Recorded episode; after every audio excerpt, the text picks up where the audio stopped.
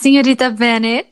Olá, senhorita Woodhouse. E sejam muito bem-vindos ao Jane. Isso não é romântico? Hoje nós temos uma convidada muitíssimo especial representando o mês dos LGBTQs aqui no podcast Jane Isso Não É Romântico, certo, Cecília? Certinho. Hoje o nosso episódio ele é duplamente especial. Primeiro, ele é especial porque a gente está gravando esse episódio no dia do aniversário da senhorita Woodhouse. Então, todos deem parabéns para Ana. Então, a gente gostaria de desejar um feliz aniversário, uma feliz vida para nossa senhorita Woodhouse. Que ela tenha muito amor, muitas alegrias, muitos livros, muitos musicais. Continue sendo essa pessoa super culta, politizada e maravilhosa que a gente tem prazer de ter aqui no nosso podcast, de que nos encanta com sua voz, seja falada, seja cantada. Então é isso, amigo. Um beijo. Parabéns. Ah, eu... Eu fico até sem palavras aqui. E o segundo motivo pelo qual esse podcast, esse episódio de hoje, ele é especial, porque nós temos é, novamente um convidado. É sempre muito legal é, pensar em temas e convidar pessoas para falar sobre esses temas, né? E nós estamos no mês de junho, nós estamos no Pride Month, né? Então, pensamos em falar, né, sobre é a representatividade. A gente está falando de romance, mas a gente vê muito o romance hétero, né? No cinema, na literatura, nas séries. E a gente sabe que isso não representa todo mundo. Né? Não representa todos os romances. Então, nós trouxemos hoje uma convidada especialíssima, que é escritora, que é uma leitora assídua, que vai poder um pouquinho é, dessa experiência então, por favor, se apresente nossa convidada de hoje. Seja bem-vinda. Oi, gente. Eu sou a Nina e eu sou jornalista e autora também. A minha literatura, ela é voltada mais para saúde mental e no meio disso eu abordo também a literatura LGBT, né, com personagens LGBTs, que eu acho que como você se falou, a gente tem que contemplar as outras pessoas também. E porque o mundo não é só hétero, cis, né? Graças a Deus. Já foi esse mundo. Sim, esse mundo já não existe mais, graças a Deus, né? É isso, eu gosto de falar que a minha literatura é a favor do acolhimento, porque eu trabalho muito essa ideia de, de pessoas mais jovens, pelo menos, que não tiveram. Tipo, eu não tive essa representatividade quando eu era adolescente. E eu fui descobrir isso muito tardiamente, até assim. E eu fico feliz de ver pessoas que vêm até mim e dizem que a minha literatura consigo contemplar elas e que são pessoas mais jovens, que hoje em dia elas têm esse, essa liberdade de ler pessoas que são iguais a elas, assim, né? E a minha maior motivação é dizer que ninguém tá sozinho, assim, por mais que a sua identidade seja, seja apagada, seja excluída da sociedade, a gente sabe o que acontece, né? Uh, você não tá sozinho, né? Existem outras pessoas, pessoas que te querem bem, pessoas que te validam, pessoas que realmente te veem, assim, né? E é isso. Perfeita, gente. Olha aqui esse ícone maravilhoso da representatividade de uma escrita responsável. E eu acho muito importante a gente falar sobre isso, que é fundamental a gente ter pessoas que fazem uma arte responsável, porque a arte, como a gente já falou aqui outras vezes, a identificação. Então, você espera se identificar na arte que você está consumindo, seja cinema, seja televisão, seja na literatura, né? E de uma forma responsável. Então a Nina ela faz isso muito bem, né? Tanto é, trazendo personagens LGBT como falando de, da saúde mental, coisa que ela faz maravilhosamente bem. Sério, eu sei que sou suspeita para falar, mas vocês precisam ler é, as histórias da Nina. Sim, é meu de... primeiro, o meu primeiro contato com a literatura da Nina foi com Rotas de Fuga, né? É justamente Ai, isso que ela fala, que a literatura dela é, além de contemplar essas pessoas que muitas vezes não têm a visibilidade que merecem, é muito sobre o acolhimento e discussão de temas que assolam todo mundo, que é justamente, ainda mais a nossa geração, a questão da saúde mental. Que mais do que nunca a gente está percebendo que não é só uma questão de cuidar do seu manto físico, mas assim, o seu espírito também precisa ser nutrido com coisas boas e ser cuidado cada vez mais. E, e é nítido isso quando a gente lê qualquer texto da Nina. Até as resenhas que ela fazia no, no blog dela, Nina, Nina é uma, que ela faz até hoje. Inclusive, ela tem uma newsletter maravilhosa que é baseada naquele é, livro da Virginia Woolf, que ela ama, a Virginia, que é Um Teto Todo Seu. A newsletter dela, super recomendo. Muito rico. Preciso o... voltar pra ela. Sim. Sinto falta. Porque faz Ai, às vezes é difícil, eu não sei assim sobre o que falar, às vezes. Aí às vezes passa um momento e eu não escrevi, daí eu não quero voltar pro momento, mas vou voltar. É perfeito. Então é é isso.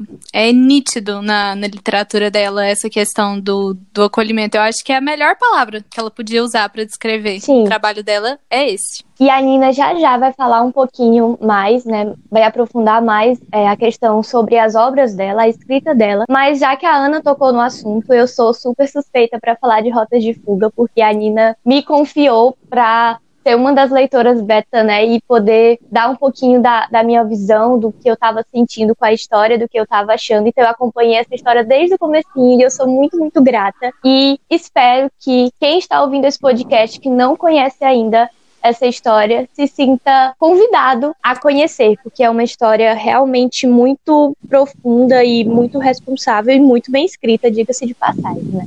Então, Nina, a gente quer saber um pouquinho sobre o seu processo de escrita, como que você começou, quando, né, o que que você pensava inicialmente em, em fazer, em alcançar, em conquistar com essa sua arte da escrita? Então, eu sou, assim, autora que eu coloquei minha arte na rua mesmo, assim, há uns 10 anos. Eu comecei com 18 e eu comecei a escrever fanfics do Harry Potter. Daí eu comecei a jogar minha arte fanfic. realmente. Ai, eu me identifico tanto fanfic de Harry Potter. Todos nós.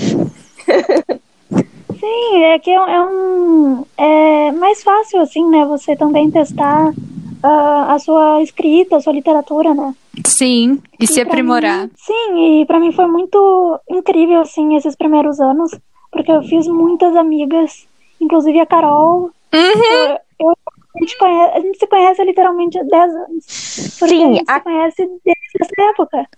Eu acho que a Carol. Mais, porque eu li fanfics dela antes de eu começar a escrever. Gente, Carol é a nossa amiga em comum aqui, das três. Carol que uniu a todos nós. Então, Carol é assim, não tenho nem palavras para descrever. É um Carol. anjo. É um anjo. Inclusive, Carol vida. me mandou flores hoje no meu aniversário. Perfeita. Carol me mandou Gente, flores. Sério. Perfeita. Quem não tem o privilégio de ser amigo da Carol, eu sinto muito. Nós somos muito privilegiados. E ela é escritora também. Então, uma Sim. hora a gente também vai chamar a Carol aqui. Fu Carol vai brotar. Não, já aqui, tem, gente. já tem até um episódio, Sim. pelo menos um, já com a presença da Carol confirmada. Então, aguardem para conhecer a famosa Carol. Eba! Ina, a gente te interrompeu, desculpa. Continua. Ah, não, capaz. Daí, eu, eu passei, eu acho que uns sim, uns três, quatro anos só escrevendo fanfics. E eu escrevi outros livros também, assim, livros, uh, histórias originais minhas. Pô, digamos que eu comecei uns 10 e eu não terminei 10 porque é muito difícil. E antigamente eu só ia escrevendo, assim, né? Eu não tinha muito essa expectativa de publicar numa editora, nem nada assim. Pelo menos no início, eu mais focava em escrever, assim. E foi um processo bem lento, assim, de descoberta mesmo da minha voz literária porque a gente sempre acha que autor nasceu pronto, assim, né? Tipo, o autor, desde o primeiro livro, ele sabe o, o tom que vai usar, as palavras que vai usar, o que, que ele vai querer escrever. E, na verdade, não é assim, né? A gente vai descobrindo e é uma formação, assim, não tem uma parada de você dizer, assim, que, ok, eu vou começar a escrever hoje e a partir de hoje eu só vou escrever isso e, e a minha literatura vai ser pautada nisso, porque na verdade a gente amadurece e cresce e tem eh, experiências diferentes, né? A gente vai uh, acolhendo bagagens, né, na nossa vida.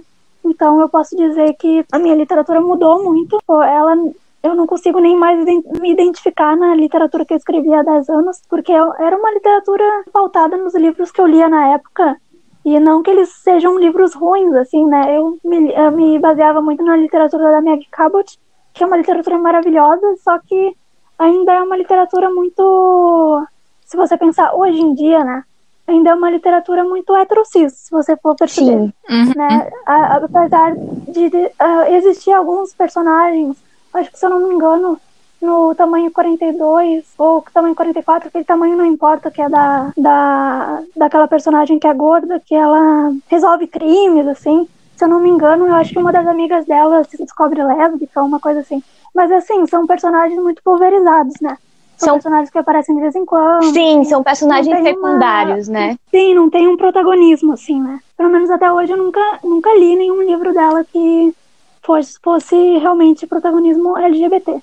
Não sei, na verdade eu parei de acompanhar ela há algum tempo, mas pelo que eu sei, não tem.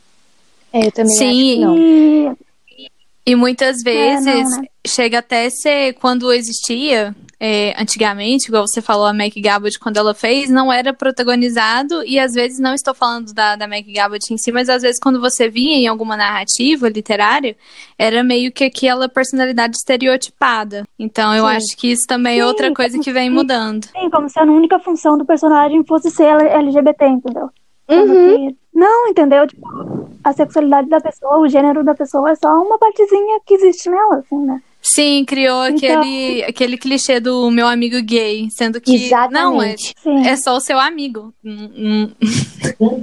Gente, só um minuto que a minha Alexa tá enlouquecendo aqui. Eu vou silenciar bem que ela.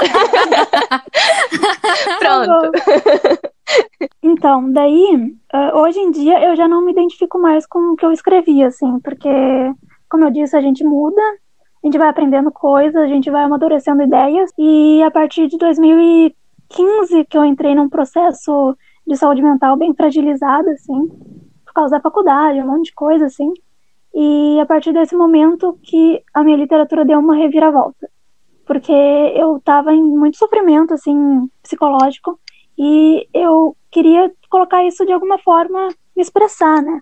E eu sempre fui muito uh, de me expressar escrevendo. Então, eu peguei todos os sentimentos que eu estava sentindo e escrevi Rotas de Fuga, que foi meio que um presente assim para mim mesma, porque uh, foi um processo de cura assim muito muito bonito e muito, responsável uh, ah, para mim mesma, assim, e foi muito necessário, assim. Se eu não tivesse escrito esse livro, provavelmente eu ainda teria muitas marcas, assim, eu não teria entendido muitas coisas que eu estava passando. E eu pude carregar no Rolling, que é a minha, o meu personagem principal dessa história, muitas uh, facetas minhas, só que sem ser uma autoficção, claro, né? Uhum. Mas eu queria passar a ideia de que, que nós sofremos e que, na verdade, todos nós sofremos, né? E não é uma, uma particularidade, assim, de certas pessoas. A gente, todo mundo sofre de certo nível e eu acho importante a gente mostrar que ninguém está sozinho, como eu disse, né? Eu, eu falto muito a minha literatura pela, pelo acolhimento, realmente, de dizer que, por mais que esteja ruim, por mais que você se sinta, sinta muito solitário, você não está realmente sozinho, né? Existem outras pessoas, talvez você não conheça agora, talvez você não tenha o apoio que você precisa agora, só que vai existir esse apoio porque existem outras pessoas passando pela mesma situação que você, né? Para mim foi muito importante eu escrever esse livro porque foi uma autodescoberta uh, muito importante para mim, assim, porque até então a minha voz literária era outra, era completamente outra. E nesse meio tempo eu também estava lendo muito Virginia Woolf, que ela tem muita literatura muito para dentro, assim, né? Muito uhum. intimista. Uhum. Sim. Muito pautada na, nos fluxos de consciência, assim, aquela conversa louca interna, Sim. que às vezes o leitor nem acompanha direito, porque é uma conversa que tá na outra pessoa, né? É a nossa, é literalmente e, a nossa cabeça funcionando, né? Os livros da Virginia Woolf é, é a cabeça a todo vapor ali. Sim, é, e expressa, eu acho que muita humanidade, assim, você não coloca um filtro no personagem, né? Aquela coisa de, ah, não, meu personagem tem que ser bonitinho pra cativar. Não. Não pode falar, sei lá, palavrão, ele não pode se manifestar de formas estranhas, sei lá. Só que isso eu acabei percebendo que a gente limita demais os personagens fazendo isso, né? Uhum. A gente acaba estereotipando eles, achando que só existe um meio de fazer, de escrever personagens, e não, né? Você tem que, tem que escrever um personagem acreditando que ele é, é uma pessoa, assim. Claro, Sim. ele não existe, mas ele existe na tua mente. Você tem que fazer o possível para que ele exista para os outros, né? Não, sim, essa ah. questão do embelezamento de personagens é, é realmente algo muito interessante, assim, porque às vezes você tem na literatura que esses personagens existem. Você vê que pessoas criam esses protagonistas que não são as pessoas mais bonitas, vamos dizer assim. Por exemplo, a Emma, a Scarlett O'Hara. É, são personagens femininas que, num primeiro momento, você fala assim: nossa, por que eu tô acompanhando a história dessa mulher? Essa mulher é horrorosa, essa mulher é um nojo de pessoa, o que, que eu tô fazendo aqui? E aí você tem Sim. esses personagens nos livros, mas aí, por exemplo, você vai fazer uma adaptação de um filme, de alguma coisa, e os produtores ou a própria, a própria máquina de Hollywood, na hora de adaptar isso para a tela, faz esse processo de embelezamento que a gente se propôs a não fazer. Então, às vezes é até frustrante. É, é aquela história de, ah, você não está preparado para ter essa conversa. As pessoas não estão preparadas para admitir que é, podem existir pessoas odiosas na literatura e isso não nos impossibilita de seguir as histórias delas, porque mesmo o pior ser humano do mundo vai ter alguma coisinha que vai te instigar a querer saber um pouco mais. Sim, é, nem, nem acho que seja questão de personagem ruim, assim, né? Que ele seja maldoso, mas de você uh, expressar que ele é uma pessoa. Assim, Sim, ele, ele tem, tem, defeitos e qualidades. Ele tem dualidades, ele vai se embater com ele mesmo, uhum. ele vai falar coisas que ele vai se arrepender depois. Eu lembro que eu li há muito tempo atrás, um, eu não me lembro o nome do autor, mas chama, não sei, é, De Volta ao Pó, eu acho.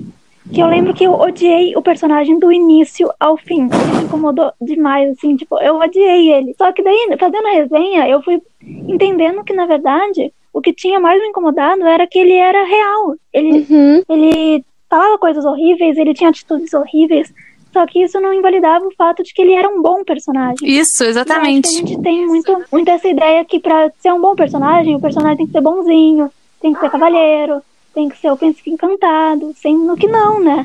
E eu acho que essas histórias já passaram também da validade. Você não quer mais esse tipo de personagem, você quer um personagem que seja que você se veja nele, né? E a gente não, não é só bonzinho e legal com todo mundo, né? Então, resumo não da mesmo. ópera, né? é, a arte a identificação e a representatividade ela importa, seja qual for esse tipo de representatividade que a gente está falando. Né? O, no podcast passado a gente falou, ah, porque a mulher louca ela só quer ter representatividade, sabe? A representatividade da, da mulher louca, entre aspas, é a representatividade daquela pessoa que é chata, da, sabe? É todo tipo. A gente quer se identificar na, na, nas coisas que a gente vê, a gente quer se identificar naquilo que a gente está consumindo. Nós somos consumidores de tudo, né? Então, a gente tem que ter um motivo para estar consumindo aquilo. E, e eu acredito que seja a identificação, né? E na sua fala você trouxe essa importância dessa identificação. Né? Então, é importante a gente ficar, a gente ir atrás e a gente divulgar, mas a gente também ser crítico. Né? E quando a gente pensou no, em trazer um tema para falar de representatividade é, e representatividade LGBT, é, como é o caso desse episódio, eu tenho muita preocupação de, de tocar no assunto da representatividade saudável, né? Porque é aquela coisa, a gente não pode só se se conformar que aquilo é o que tem. Ah, mas pelo menos tem. Ah, mas a gente tem que ter um pensamento mais crítico, a gente precisa exigir, né, que essa representatividade ela venha de uma forma ok, de uma forma saudável, porque acaba vendendo muito muita coisa errada, sabe? E dentro da saúde mental também existe muito isso. Por que, que tem tantas obras que são desserviços? Porque não traz essa representatividade de uma forma que seja saudável, não é? E por isso que a gente te chamou, Sim. porque você faz isso de uma forma extremamente responsável e saudável. É, falar de narrativas saudáveis é a gente sempre lembrar que é, tem um jeito menos agressivo de fazer uma literatura e que seja realmente uma literatura, eu vou ser redundante de novo, mas ser uma literatura de, de acolhida, né? Porque, assim, não adianta você, por exemplo, eu vejo uhum. muitas histórias LGBTs que incluem muita violência. Tipo, violência não violência física, assim, mas uh, uh, violência uhum. moral, assim, de... Eu lembro que eu li um, um, um conto sobre um, mulheres trans, só que eu só via violência naquilo e eu fiquei tipo, meu Deus, por que, que não pode ser uma história saudável, entendeu? Uma história que... É, é que as pessoas ainda acham que a literatura LGBT tem que falar de vivências ruins, né? de vivências de violência, de pessoas Sim. que não se aceitam, de pessoas que não são aceitas pelos outros. Só que não, existe uma literatura que não tem isso. E é uma literatura válida também, uma literatura que existe também na vida real das pessoas. E me incomoda muito que, essa, que as pessoas Sim. acham que para ser uma literatura LGBT tem que incluir o lado feio, sabe? Tem que só falar do lado feio. Sendo que não, a gente quer representatividade de coisas boas. Eu acho que é isso que tá faltando também, sabe? De, de pessoas que se amam, e pessoas Sim. que são livres para se expressarem do jeito que elas querem, do jeito que elas se sentem bem. E me incomoda isso porque é um jeito de fazer uma literatura mais do mesmo, assim, se você for ver, sabe? Existem muitos relatos de livros mais autoficção, assim, que eles realmente eles reproduzem a vida das pessoas de, uma, de um modo feio, de um modo, assim, negativo, né? E não, não existe só isso, né? Porque a gente, sim, porque a gente, e outra, né? A gente tá falando muito de acolhimento. E, e a gente sabe, né, que grande parte dos casos, né, já inclui um sofrimento muito grande, sabe?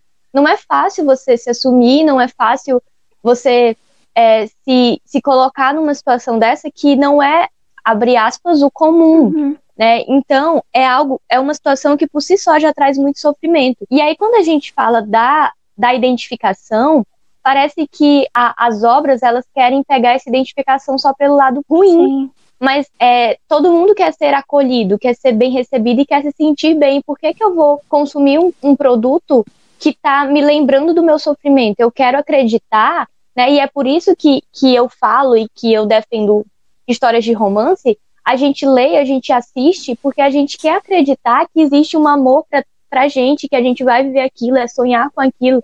E por que aqui o público LGBT não tem esse direito? Por que, que eles não podem ver um casal todo fofinho e bonitinho e saudável e esperar aquilo para elas? Por que, que tem que focar só no em toda a problemática, em todo o sofrimento inicial, né? Sim, sendo que... que, até na, na, vida real, por, por, pelo menos eu tenho muitos exemplos de amigos que são que são casais gays que tiveram histórias de amor maravilhosas e sabe, são muito felizes. Então, se acontece na vida real, igual a Nina falou, por que, que não pode acontecer também na literatura? É, e é então, é isso que a gente quer ver, nenhum. né? E tem outra coisa também, né? A gente sempre acha que por exemplo, que histórias de amor LGBT são clichês. Só que você não diz isso de casais héteros. Você aceita essas histórias porque Sim. são histórias que você uh, acha normal, né? Entre aspas. E fazer isso é renegar um direito de pessoas diferentes de você de terem o clichê que elas merecem, que elas precisam ter também, né? Exatamente. A gente fez um episódio inteiro nesse podcast falando sobre clichês. E todo mundo ama clichês em histórias de romance, mas quando esse clichê é num casal que não é hétero, é num casal homo, é, não vale, é ruim, é chato, é sem graça, né? Você tá olhando a mesma coisa com lentes completamente diferentes, isso é preconceito. Sim. E ninguém acorda para isso. É, é, você olhar e dizer que pessoas LGBTs não merecem aquilo, né? E a gente sabe que não é assim, né? As pessoas têm o direito de exigirem o que elas quiserem e terem a história que elas quiserem também. Você falando isso, é, me remeteu um, um caso, né? Eu, eu até comentei assim rapidão num episódio aqui que eu fiz um curso de, de cinema e eu contribuí para um roteiro. Uhum. E aí, nesse roteiro, a gente tinha três personagens principais e um personagem né, estava nesse processo de se descobrir, viajava para conhecer uma pessoa que ela conheceu na internet e essa personagem era aquela representante, né, do LGBT da história. E ela foi a única que não teve seu final feliz. E aquilo me incomodou tanto, sabe? Porque assim, é, o roteiro ele foi escrito por três pessoas, eu inclusa. E a outra pessoa que estava escrevendo era gay. Sim. E tipo, não me incomodava que ele não enxergava aquilo, sabe? E eu ficava, mas por que que só ela não pode ter o final feliz? Mesmo que o final feliz do outro não tenha sido é, romanticamente, mas é um final feliz. E esse outro que teve final feliz romanticamente em outro aspecto. E só ela não pode ser, então a gente vai continuar vendendo esse estereótipo terrível de que personagens LGBT não podem é, ter finais felizes, não podem encontrar um amor, não podem alcançar objetivos. E aquilo me incomodou tanto, sabe? E eu acho que enquanto a gente aceita essa representatividade de qualquer jeito, a gente contribui, né, com, com para disseminar esse tipo de estereótipo. E eu acho que é, é necessário uma cobrança, é necessário uma leitura crítica, é reforçar o que tem de bom naquela história, mas também é abrir o olho para o que não tá tão bom assim, sabe? Sim.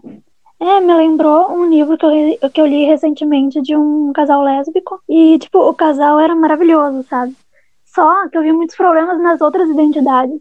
E eu fiquei pensando assim, tipo, por que, que a editora, porque foi publicado por uma editora grande e tudo, por que, que a editora não interviu nisso, né? Eu não, não consigo acreditar, assim, que alguém leu aquilo e não pensou, que coisa estranha, né? E eu fiquei percebendo, assim, que quantas coisas a gente aceita sem refletir, né, também. Sem perceber que aquilo é uma violência.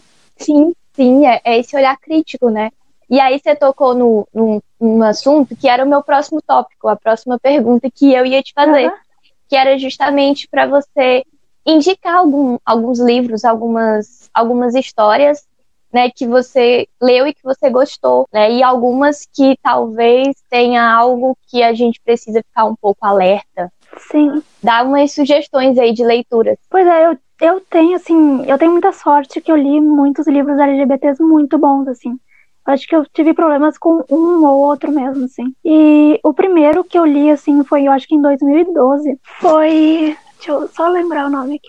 Todos nós adorávamos Cowboys, da Carol Ben Simon, que fala sobre duas meninas, uma delas eu acho que é, uma delas é bi e a outra é lésbica, e elas vão para uma trip road e no meio disso uh, elas se descobrem assim, uh, redescobrem na verdade, porque elas eram amigas antes, redescobrem a sexualidade delas e foi uma maneira muito boa que eu lembro de até mesmo quando eu li eu nem fiquei muito em cima da questão da sexualidade de tão bom que o livro era, sabe? Uh, me fez perceber que a sexualidade era só uma parte do livro, sabe? Não era montado, o livro não era montado na sexualidade dela. Eu acho que falta muito isso também, assim, na literatura, né?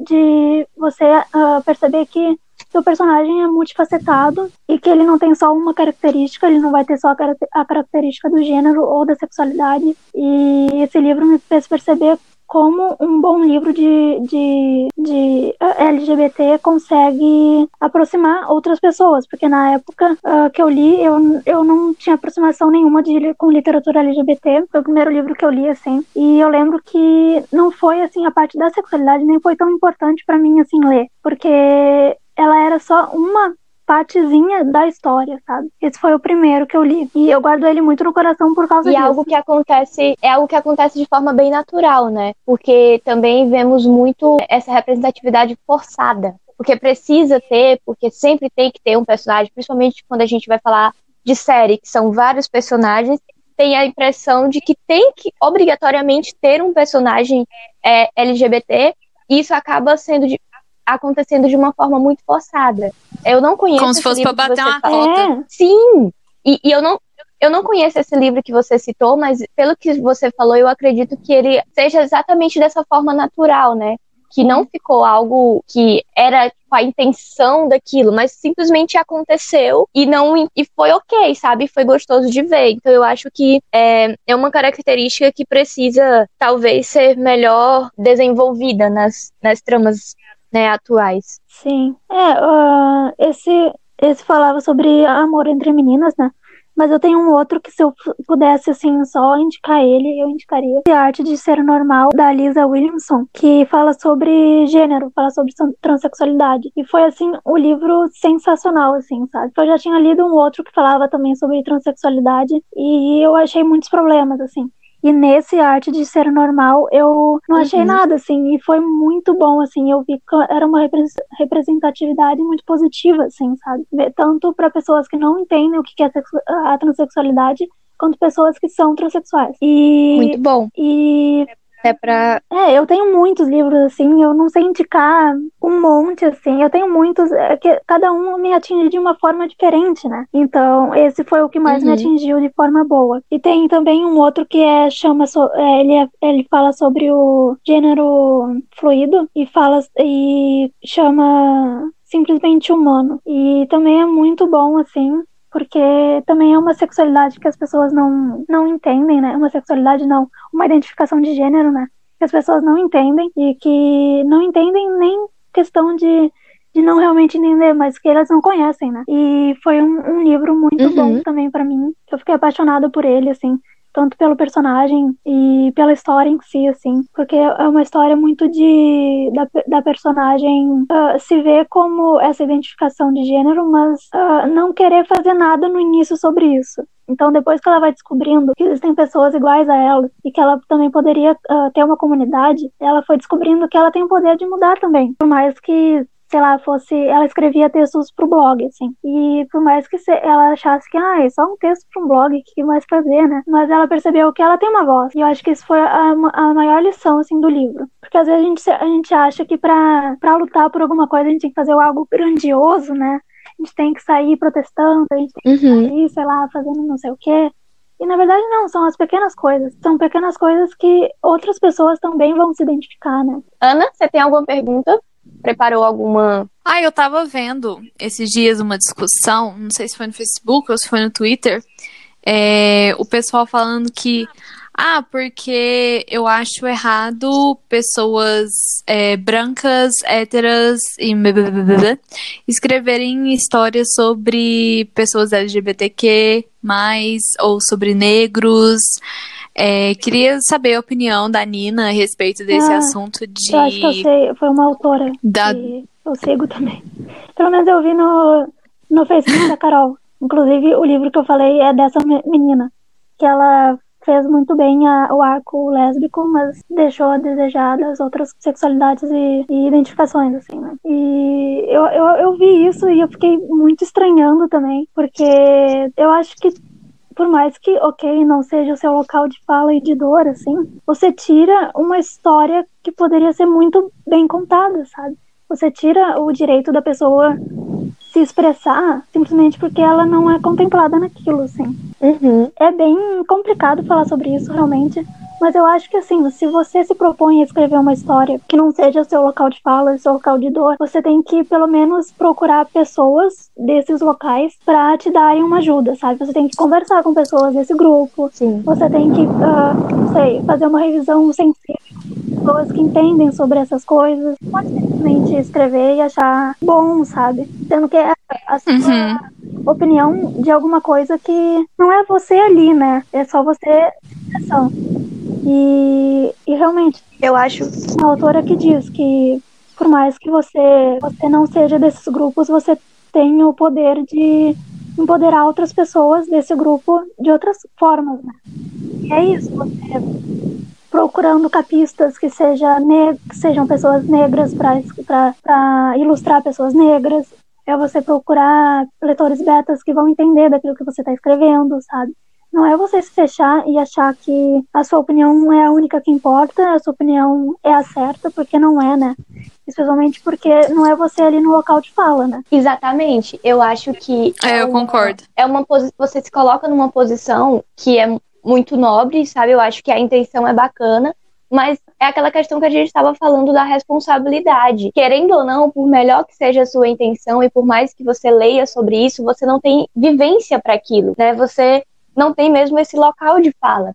Então você, eu acredito, né, minha opinião, eu acho sim que você pode escrever, mas é como a Nina disse, você procurar, você envolver nesse processo de criativo, nesse processo de escrita, é pessoas que vão opinar sobre aquilo, que vão compartilhar com você certas experiências e certas vivências, né? Até porque isso vai, pode, provavelmente vai, é, te abrir os olhos para algumas questões, né? Porque se você não vivencia aquilo, né?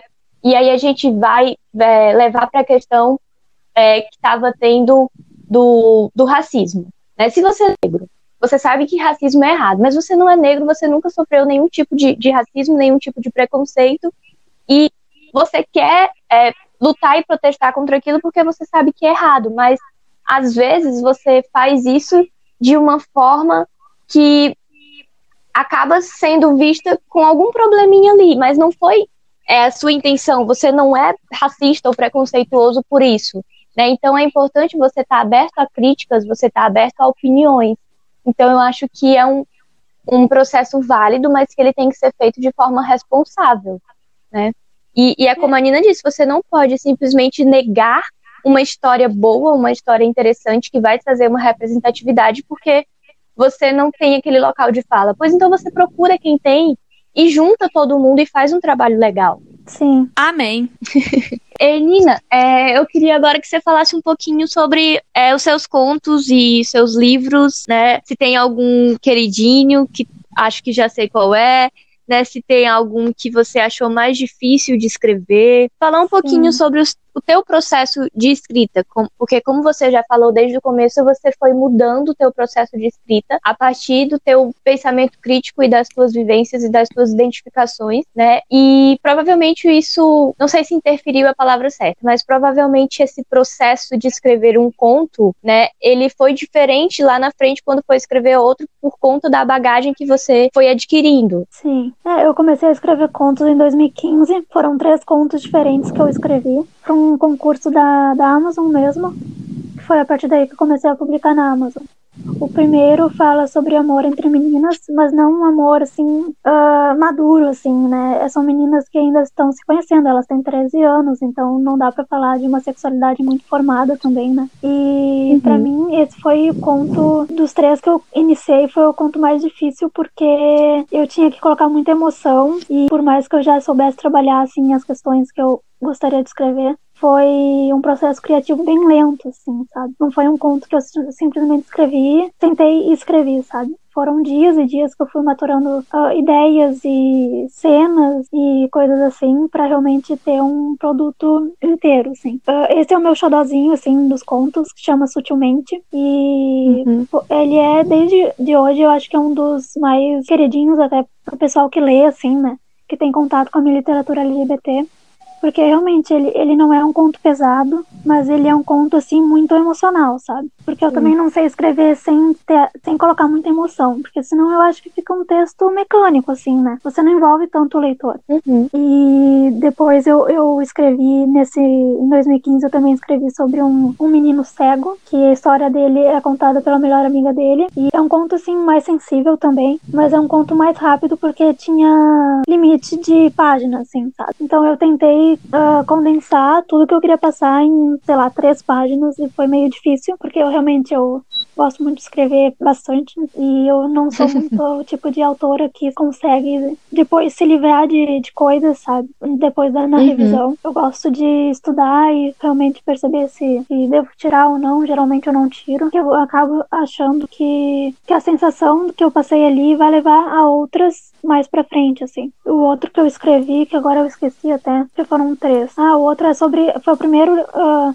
história que eu escrevi sobre saúde mental, que fala sobre depressão de uma moça que engravidou e ela acabou perdendo o bebê e por causa disso desencadeou uma crise de depressão nela. E, e eu até achei muito interessante que esses dias, não sei quem assim me falou e gostou muito do, do desse conto, só que ele é contado pela, pelo marido dela não é, é, escrito, não é contado por ela. E a pessoa falou que isso tira meio que o lugar de fala da moça, né? E realmente, uhum. quando eu escrevi, eu não pensei nisso, né? Eu queria passar a, a, a ideia de que uh, você precisa de um apoio. E por isso que eu decidi escrever Sim. pelo lado, pelo viés do marido dela, assim, como estava sendo difícil tanto para ela, obviamente, mas para ele também, né? Porque às vezes a gente pensa que só é difícil pra pessoa estar tá lidando com as coisas, né? A gente não pensa que a gente uhum. tá também influenciando outras coisas, outras pessoas, o modo que elas, como elas veem a gente. E eu acho que é importante a gente também dizer que a saúde mental, ela, ela interfere em muitas coisas, né? Não é só uh, numa atitude, não é só uh, numa certa pessoa, assim, não é só porque a pessoa que tá sentindo que ela é a única que, que vai que vai se autodestruir, assim, so, né? Uhum. E eu gostei muito de, de, saber disso, assim, porque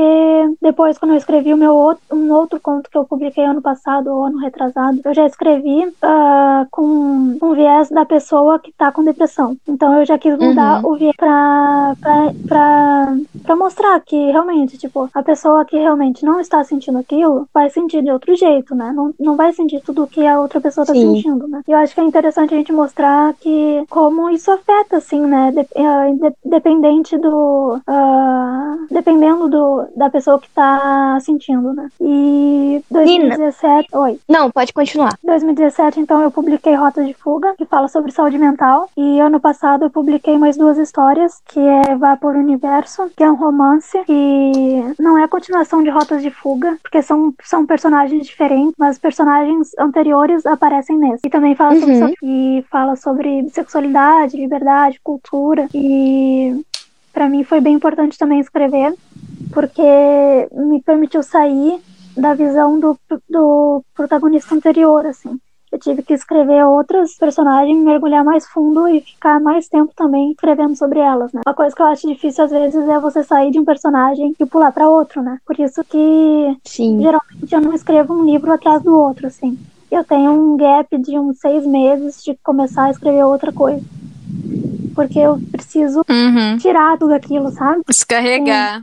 É. É um processo um pouco entendo. parecido com o meu também, como psicóloga. Não tenho a menor condição de atender um paciente seguido do outro.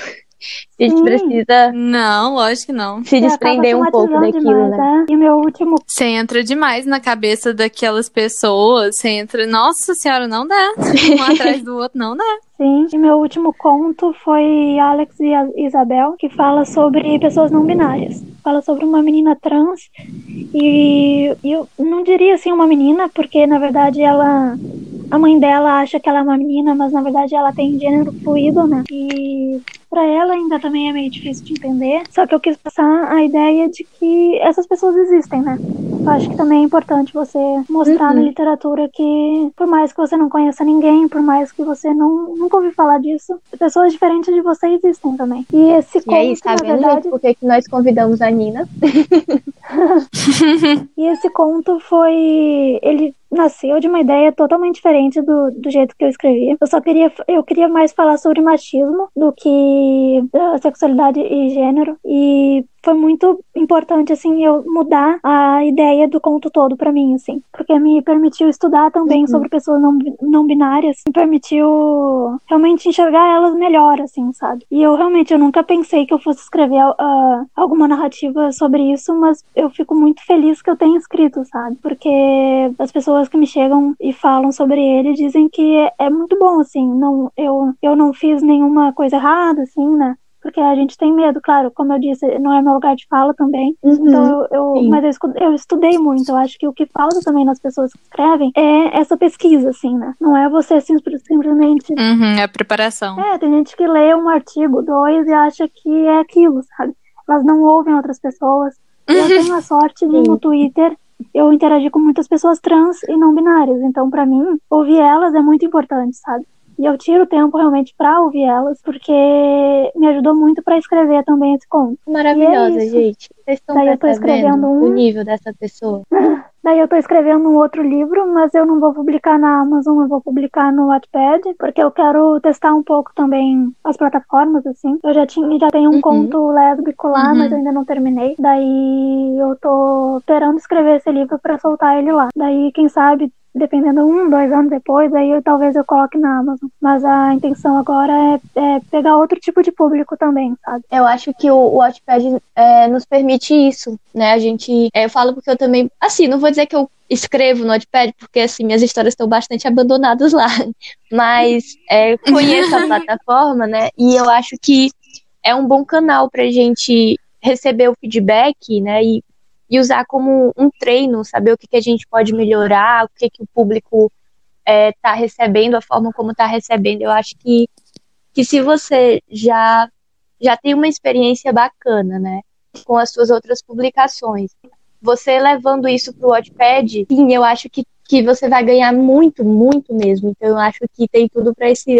novo livro ser é, eu... bem incrível. Nina, para finalizar, né? A gente está num podcast sobre romance uhum. e a gente falou rapidão aqui sobre clichês e tudo. Você teria alguma história é, com, com um romance LGBT que seja legal para indicar? Seja gostosinho de ler para gente que gosta de romance? E até tem, assim, deixa eu ver. Ah, sim, da Clara Alves. Fala sobre as que se apaixonam por hum. Tá bem, ele é bem famosinho, assim, famosinho naquelas. Ela tá vendendo bem, assim, né? Então ela tá falando, ela tá, ela tá bem exposta, assim, na, na internet, assim, e ela é super.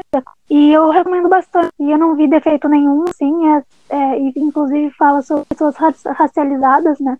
É sobre uma menina que tem uh, ascendência asiática e outra negra. Então, você não vai ver pessoas padrões, padrõezinhos assim no livro. E mesmo o romance é muito, muito gostoso, assim, também é uma literatura juvenil, mas literatura muito rica, assim, sabe? Então eu recomendo ele. Delícia, eu tô com ele no Kindle faz um tempinho, mas não não iniciei, a le... não iniciei a leitura ainda, porque eu tô com muitos livros atrasados. Entendo. Mas, é, por conta da ah, sua né? indicação, vou passar ele na é, frente na listinha. Gostei. Vou aproveitar Sim, que eu já que tenho bom. ele aqui. Muito obrigada. Muito obrigada pela indicação, muito obrigada por ah, aceitar o convite, né, por vir aqui conversar com a gente, falar um pouquinho sobre o seu processo Sim. de leitura e escrita. E esse é um espaço também para você se divulgar. Então, por favor, deixe suas redes sociais, onde que a gente te encontra, Tá. E se divulgue. Uh, meus, minhas histórias estão na Amazon. É só procurar por Nina Spin com M no final. E meus livros são bem baratinhos. Os romances são R$ 5,99 e os contos são R$1,99. Então, tipo, reais você consegue comprar as minhas histórias. E eu tô no Instagram como Nina Spin e no Twitter também como Nina Spin. É bem facinho de me achar em qualquer coisa. No Facebook eu não, não falo muito porque eu não, não uso mais Facebook, assim, né? É, já é uma rede morta, pessoal, então não vamos estar.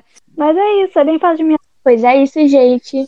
Conheçam o trabalho da Nina. É, a gente. Que é maravilhoso. É maravilhoso, a gente recomenda, a gente indica. Não é à toa que nós é, a convidamos para que vocês pudessem ouvir um pouco do que ela tem a dizer.